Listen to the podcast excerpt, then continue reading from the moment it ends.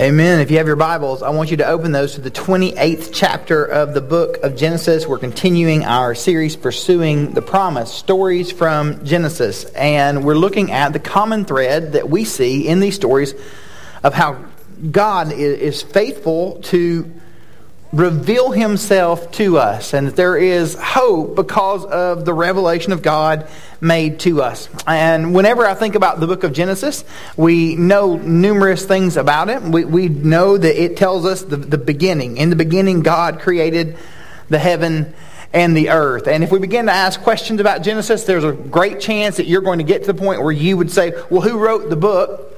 And the majority of scholarship believes that the book was written by, by Moses. And well, who is this book written for? Well, of course, it's written for a, a certain people. It's written for the Jewish people and eventually Christian people, people who would follow after the promise that is ultimately shown to us in Jesus.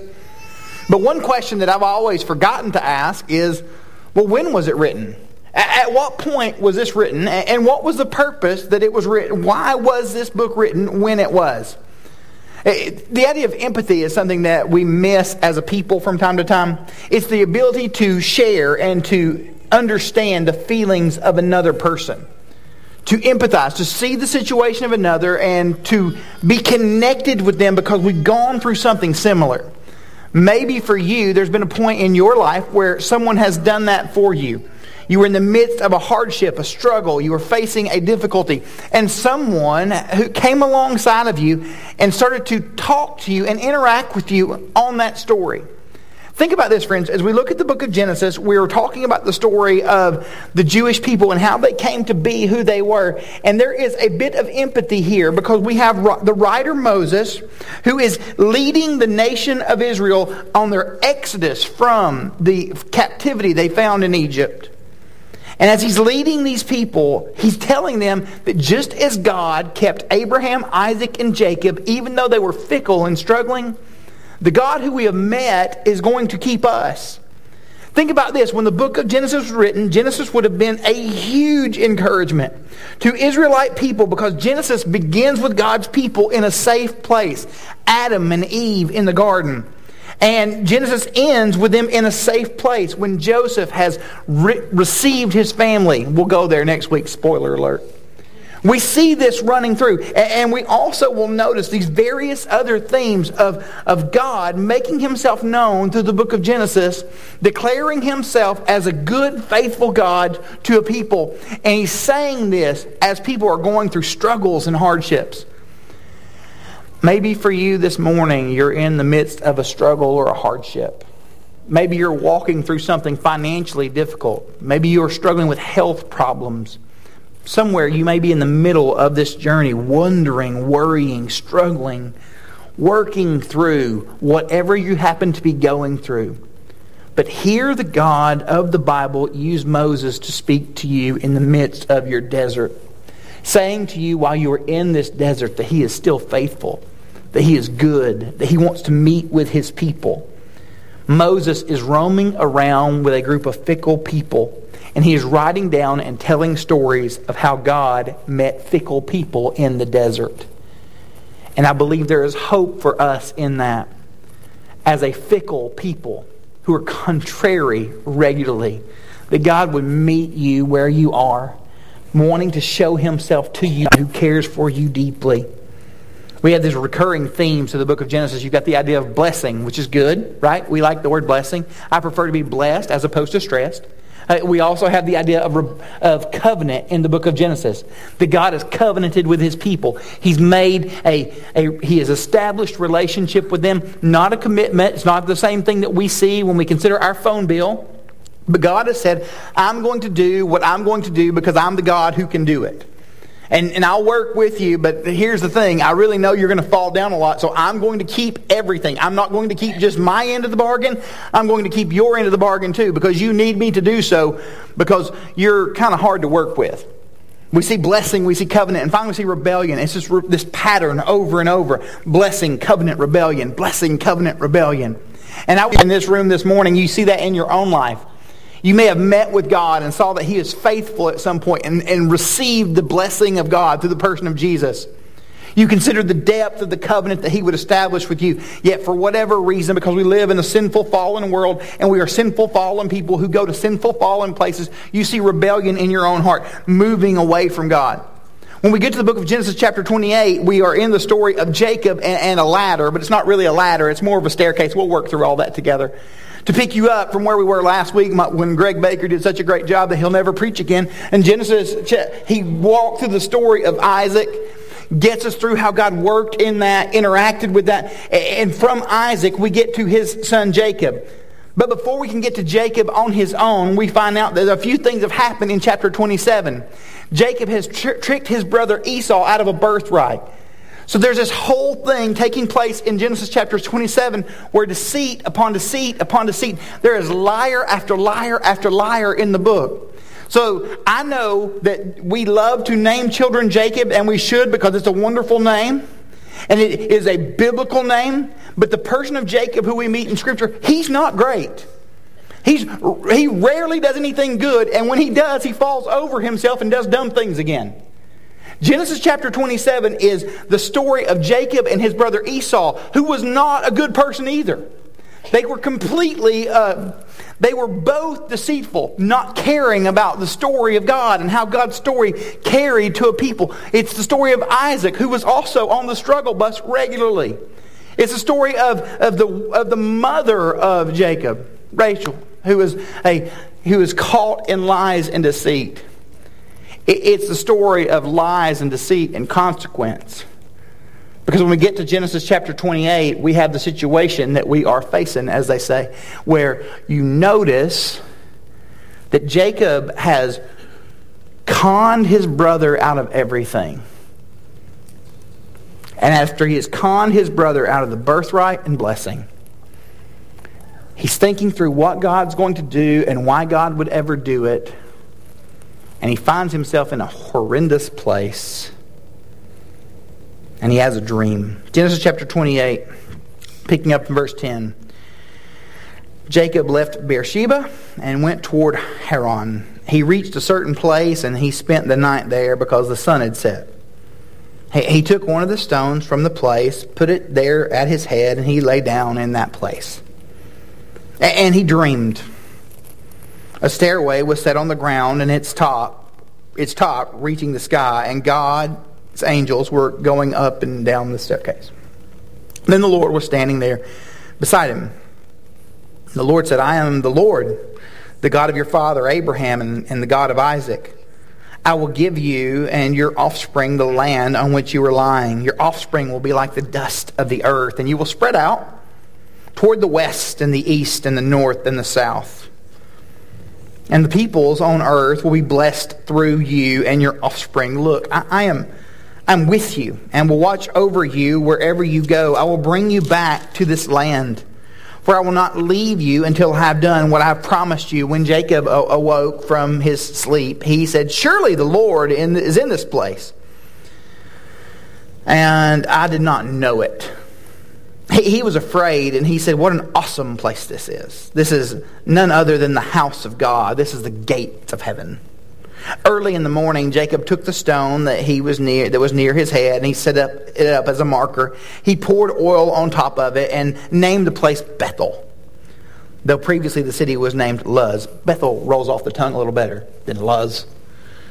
Then Jacob made a vow if God will be with me and watch over me during this journey I'm making, if he provides me with food to eat and clothing to wear, and if I return safely to my father's family, then the Lord will be with me. The stone that I have set up as a marker will be God's house, and I will give to you a tenth of all that you give me. Let me give you a breakdown of, this text or and our time we're going to spend together today. The first thing we see in 28, 10 and 11 is the problem. In 28, 12 through 15, we see the plan. If we step over to John chapter 1, which we will do if we're going to do that, John 1, 43 through 51 is the purpose. And finally, John, uh, Genesis chapter 28, 16 through 22 is the predicament. One more time, we have the problem, 28, 10 through 11. You have the plan, 28, 12 through 15. The purpose, John 1, 43 through 51. And the predicament that we find is 28, verses 16 through 22. That Cut that on the face, Facebook Live. Uh, the, the predicament 28, 16 through 22. We dream a lot. We dream about questions. We dream about problems. We dream about tasks. We dream about everything we're walking through and while we're walking through it. Uh, God has just met with Jacob in Genesis chapter 28, and he is saying to him, Every promise that I've made, I've made all these promises to Abraham, I've made all these promises to Isaac, I'm making those promises to you. And God is going to say declarative things to us as we look at the text. And he's going to point out how the story of Israel really is the story of us. And how God is a faithful God who carries his faithfulness through to people who are at times very fickle and far from him. And he's inviting us to recognize the difference between God's way of looking at relationships and the way that Jacob does. Because if I'm guessing, and I, I, I will guess a little bit, but sometimes we're right when we guess. There are times for you when you try to make your relationship with God happen the way that you want it to happen. But God is going to show you that He is the one who is faithful, and though you may have a contrived attempt to do things certain ways so that you can get what you want from Him, ultimately He's going to say to you, I know what's best for you. Jacob, verse 10 and 11. Jacob left Beersheba and he went toward Haran. He reached a certain place and he spent the night there and set. He took one of the stones from the place, he put it there at his head, and he laid down in that place. Here we see the problem. Jacob has just connived his family. He has just taken advantage of his father and his brother. He's leaving his mother altogether behind him, and as he's on his journey, he did all of this. And where do we see him? You, you, would think if you're going to take advantage of your family that you would be rolling in the dough. You would be flipping out dollar bills like the Kardashians. That's not what happens here. When we meet Jacob here, after he has taken advantage of his family, his entire situation, he does all of these things. And where is he? He's in the middle of the desert, and he has a stone for a pillow. He has no money and no problems. This is a situation that Jacob is in the middle of. He's 50 miles from where he started on a 500 mile journey. He's going to find a wife and as he goes to find the wife, he has left home because his brother Esau wants to capital K, capital I, capital L, capital L, kill him. It's not this trite way that we use the word kill. Esau literally wants to kill his brother. And if you are familiar with the story at all, Esau was someone who hunted with a bow. Jacob had to have his mother make porridge for his dad to get the trick through. He's not working with a lot. So as you're looking at the story, we have this deception. He's torn his family into shreds. And he will never, ever see his mother again. His mother's the whole reason. She was tied to the reason he did what he did. His mother is someone who is meaningful to him. He is in this obscure place. He's using a stone for a pillow. You know you're broke when you're using a stone for a pillow. Hope goes to bed before I do, and there I will usually sit down on the couch and, and I'll watch TV. But there's a grand chance that the kids have blankets in the floor, and from time to time I will just get on the floor and lay down against the cushion and watch TV. Anybody else do that, or we just okay, just me? Uh, uh, so I'm laying on the floor, and occasionally while I'm laying on the floor, covered up in a blanket I'll go to sleep there. Has anyone recently gone to sleep on the floor of your home? Look, when I was 25 and I would wake up from that, I would bounce up, run around the house. At the age of 43, when I wake up from taking a nap on the floor, I can barely move. It feels like everything is broken, and as I stand up, things break more. Most believe that Jacob and Esau, they're twins, you know, are around the age of 40. His situation is worse than mine. Laying on the ground, a rock for a pillow, and as he has this rock for a pillow, everything is bad. Because he is alone, he is afraid, he has been left to his own devices, and when you're left to your own devices, you see they don't get you very far. But in the midst of this, he has a dream and the dream is the plan. But it's not his plan. His plan was to trick his brother out of the birthright and just kind of go and inherit his stuff and take advantage of this sibling yet again. His plan was altogether different than the plan that he's made part of. He dreamed a dream. A stairway was set on the ground with its top reaching the sky. And God's angels were going up and down. 13, the Lord was standing there right beside him, saying, I am the Lord, the God of your, of your father Abraham and the God of Isaac. I will give you and your offspring the land on which you are lying. That land that obscure land, you're going to get it. Your offspring will be like the dust of the earth, and you will spread out toward the west, the east, the north, and the south. Gave him a compass, even. How kind. And all the peoples on the earth will be blessed through you and your offspring. Look, I am with you and will watch over you wherever you go. I will bring you back to this land. I will not leave you until I have done what I promised. He is alone. He is left to his own devices. He is scared. He has been so busy deceiving and conniving that he could not see what he actually was. Anybody else ever there? You're just so busy creating spin that you don't realize what's actually taking place in your own heart. You lie to yourself as you lie to other people. But we're reminded what Psalm 134 tells us when it says that the Lord is near the brokenhearted, that he has saved those crushed in spirit.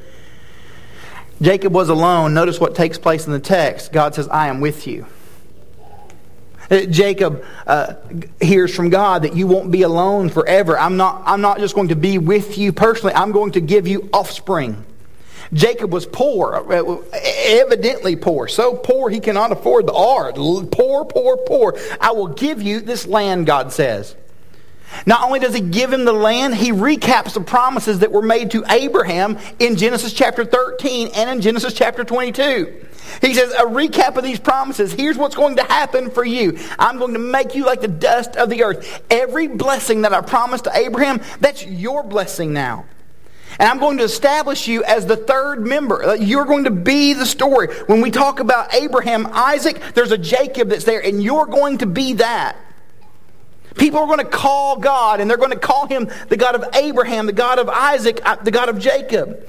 Jacob, I see that you're far from me, and I see that you're in this dark, desolate place, but I want you to know that I'm meeting you in the middle of your mess because that's kind of how God works regularly meeting us in the middle of our mess.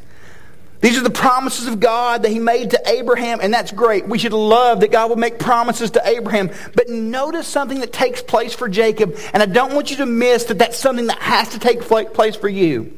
The story of the Christian faith is not simply a cultural story, though that's part of it. It's a personal story.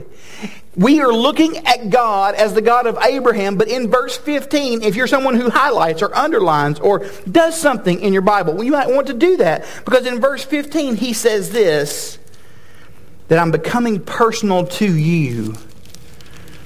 The plan is for God to be personal to us. I am with you and I will watch over you wherever you go. I will bring you back to this land.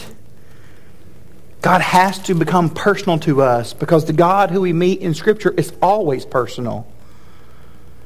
I wonder, I really wonder, in the Southeast and in the South where we live, how much of Christianity is cultural versus how much of it is personal. Because you can create gathering spaces like this culturally. You can create half hearted devo- devotion culturally. This is what people are expected to do if they are going to really, quote unquote, follow after Jesus. We show up at buildings from time to time. Every now and then we bow our heads and pray if we don't forget to do so. But this is to become personal to you if it's going to be anything to you. We fill rooms like this. We fill rooms very much like this from, from here to the other side of the, of the South, and we look around and we see there is much cultural Christianity. How much personal Christianity re- really is there? How many of us can speak a good speak in regards to who God is, but somehow we've missed a God who is personal to us? The God who comes to meet you is always personal. The God who said that He is God with us is a personal God. Everybody wants to get to God. everybody, regardless of how they view that God, if there is any view of an afterlife whatsoever, you believe that you are attempting to reach that. And if you don't have a view of the afterlife, you're living your best life now in hopes that if things aren't too bad, you'll be okay on the other side. I'll be a good person. We love to stock. We pack those words. I'll just do my best to be a good person. Well, Edmund Clowney, Presbyterian theologian, says this Most people think of religion as man's quest for God. The God of the Bible, however, is the God who seeks us. That God would seek after us. Now remember, we're talking about building a stairway to heaven, like Led Zeppelin talked about. But in Genesis chapter 11, we've already seen a, a, a different stairway. They're attempting to build a tower to heaven. It's in a place called Ur, which happens to be where Jacob's family comes from. So the idea of things reaching up to God, going toward God, is very present in his mind. In Ur, where Jacob's family is from, there's, there are, are ziggurats. Not cigarettes like Saratogas and Winston, but ziggurats. And ziggurats were these Mesopotamian temples that were built towards the heavens. The Sumerian people believed this that gods were at the top of the staircase. So when we see Moses telling us about the Tower of Babel in Genesis chapter 11, he's pointing to a people who are attempting to reach God, yet the God who we see, the personal God who displays himself in the book of Genesis, he, he still has to come down to discipline them because they're going after the wrong thing. They're trying to find satisfaction in their own aims. They're working in a direction. And we can see the idea of that elevating, attempting to elevate yourself in numerous world religions. In Buddhism, there the, there's the noble eightfold path behavior that we modify to get to a spiritual place. In Islam, you have the five pillars of Islam. In Judaism, you have the Ten Commandments. We do these things, we do these things, we do these things. In Hinduism, you have karma, you have nirvana. And even in the good old Southeast, where, or the South, we don't live in the Southeast, we live in Texas. We, we're trying to push away from the rest of the country right now. You, when you, you see this, that you have the religion of good behavior. I'll do right things, say right things, behave the right way. The thing about that is, that means you've decided what right is at the expense of everyone else. Here in Jacob's vision, Jacob doesn't have to try to go up. Verse 15. Read 13, rather. I'm sorry. The Lord was standing there beside him. One translation reads that the Lord was standing above him. Those are synonymous phrases. What's the point being made is that God has done something to make himself known. And God is making himself known to Jacob. God is revealing himself to Jacob. Jacob does not have to try to go up, God's right there. See, in this story, we see that it's different. Because in the story in Genesis 11, where you're attempting to get to God, people are going up, but here we see the angels are coming down. Whenever we see the idea of earth to heaven, attempting to get there, that's bad. But here, heaven to earth, it's good. The Apostle Paul, we've heard of him, he wrote the bulk of the New Testament makes it clear that we may, are made righteous through one thing, the death and resurrection of Jesus Christ alone, and not through any of our own attempts or strivings. Are you trying? Here, here's a question for all of us. In the midst of cultural Christianity, are you trying to climb to heaven on a ladder that you make, or have you acknowledged and trusted in that God came down to you? Why? What's the purpose of all of this? Why are we seeing these things in, in the world when we get a story about God meeting with someone on a ladder? God standing beside someone, why God looking down at someone. Why would God show us these things? John chapter 1, there's a story.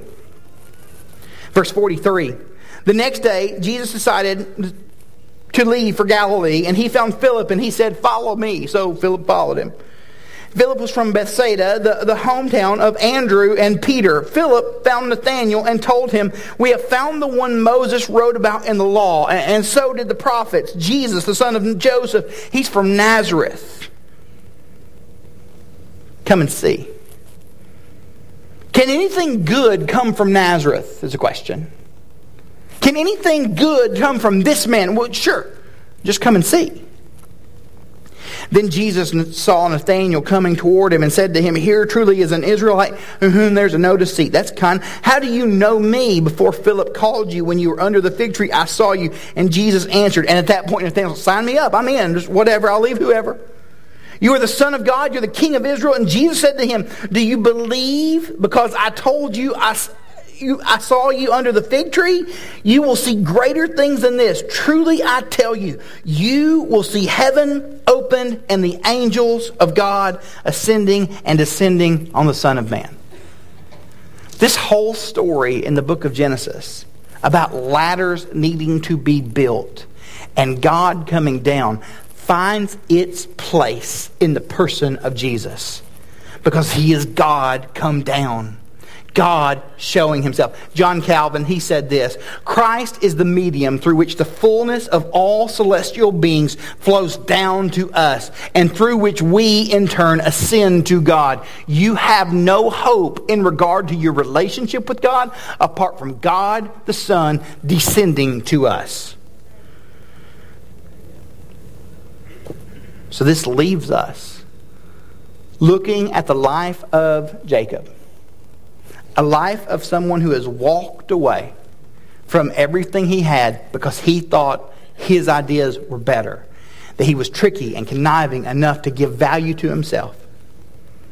When Jacob awoke from his sleep, verse 16, Surely the Lord is in this place, and I did not know it. Duh. He was afraid, that's paraphrase. It might be in the message, I'm not sure. He was afraid and said, What an awesome place this is. There is none other than the house of God. This is the gate of heaven. He's just had what many of us had when we went to summer camp as a teenager.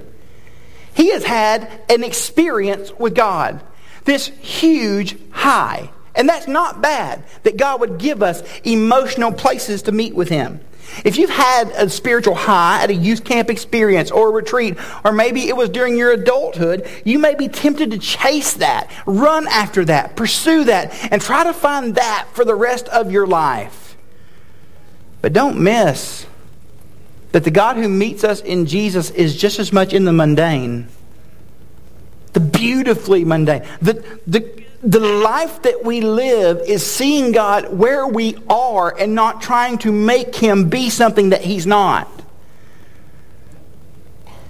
God's, God's not our chemical experience.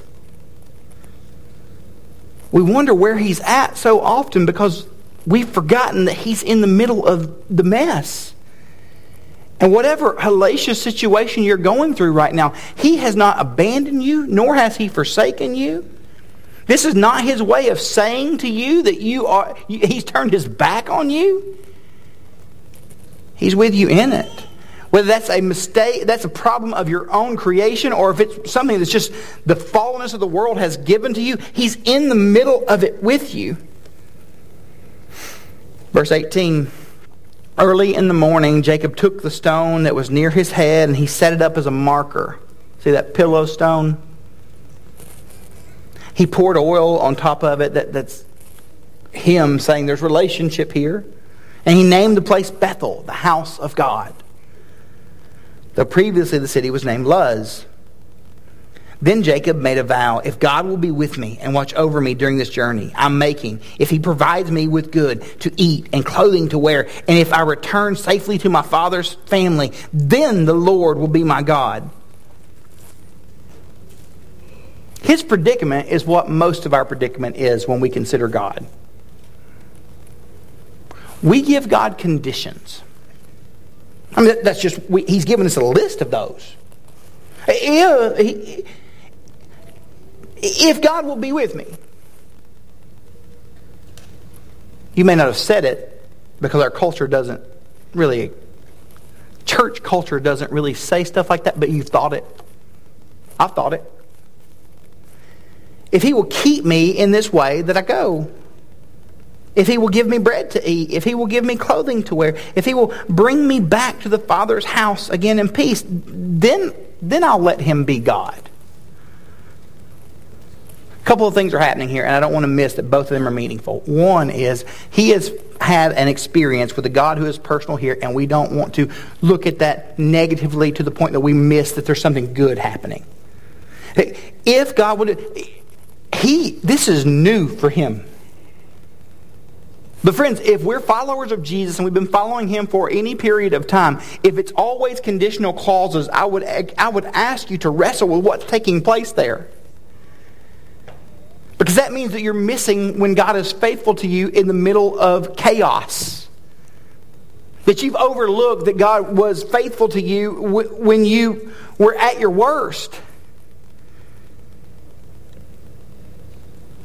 God comes by and he gives Jacob these unconditional promises of love without one single if. God just says he loves him and he cares for him and he's going and he has a plan for him. But Jacob says, I'll serve you if you'll be my God. Jacob starts this story at his worst, and God meets with him. Though his faith is weak, and let's be honest, it never gets great. There has been a softening of his heart toward God. Think about it. He lied to his father and, and, referred to him as your God. And here he's saying, the God, this is my God. I met with him. So, are you seeing spiritual progress moving you from giving God conditional clauses to you seeing how He's been faithful all throughout? Or are you in the place that I can be in at times, that all of us can be, where we are so frustrated with whatever's taking place that we are saying to God, God, if you'll just get me through this, I'll, I'll be whatever, whatever that thing is. Because this is, this is all of us. It's all of our hearts, all of our struggles. God says to you, I want you to know I'm meeting you in the middle of that. I'm not forsaking you. I'm not leaving you. So hopefully in your spiritual development, you will see a movement toward Away, you will see a movement away from God. I'm going to give you conditions to the place where you could say, Yes, I can give you marker after marker after marker of how God has been faithful to me. And I think even in this room right now, we've got stories like that. I hope we don't miss them. I hope you don't miss your opportunity to share them. The God was faithful to you when you were sick. The God was faithful to you when you were broke. The God was faithful to you when you were divorced. The God was faithful to you. And we can go on and on and on. Let's not dismiss the faithfulness of God, trying to give him conditions when he never stops living up to who he has said that he will be the God of Abraham, the God of Isaac, the God of Jacob, who has met with you in Jesus. Why don't you bow your heads for me this morning?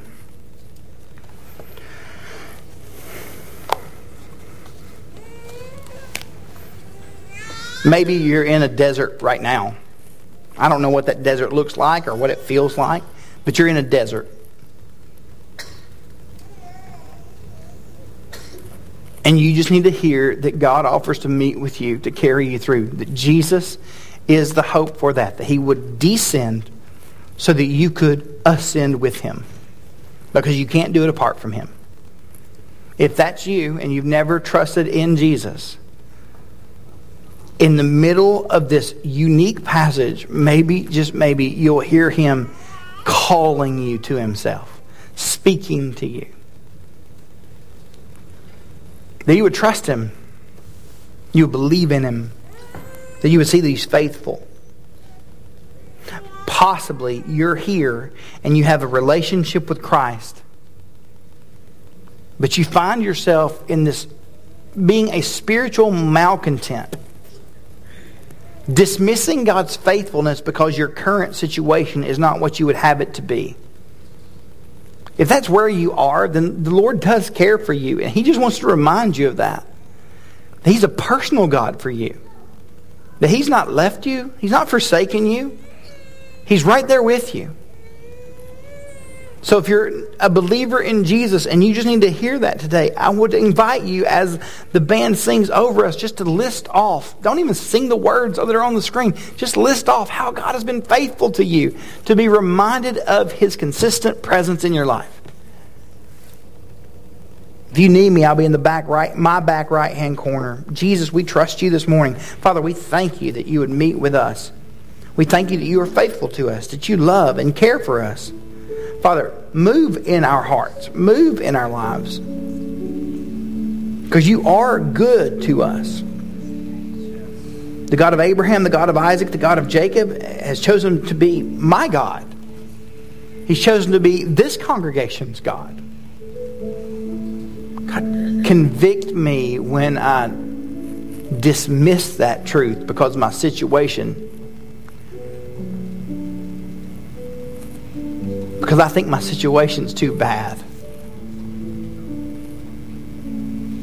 We trust you, Christ. It's in your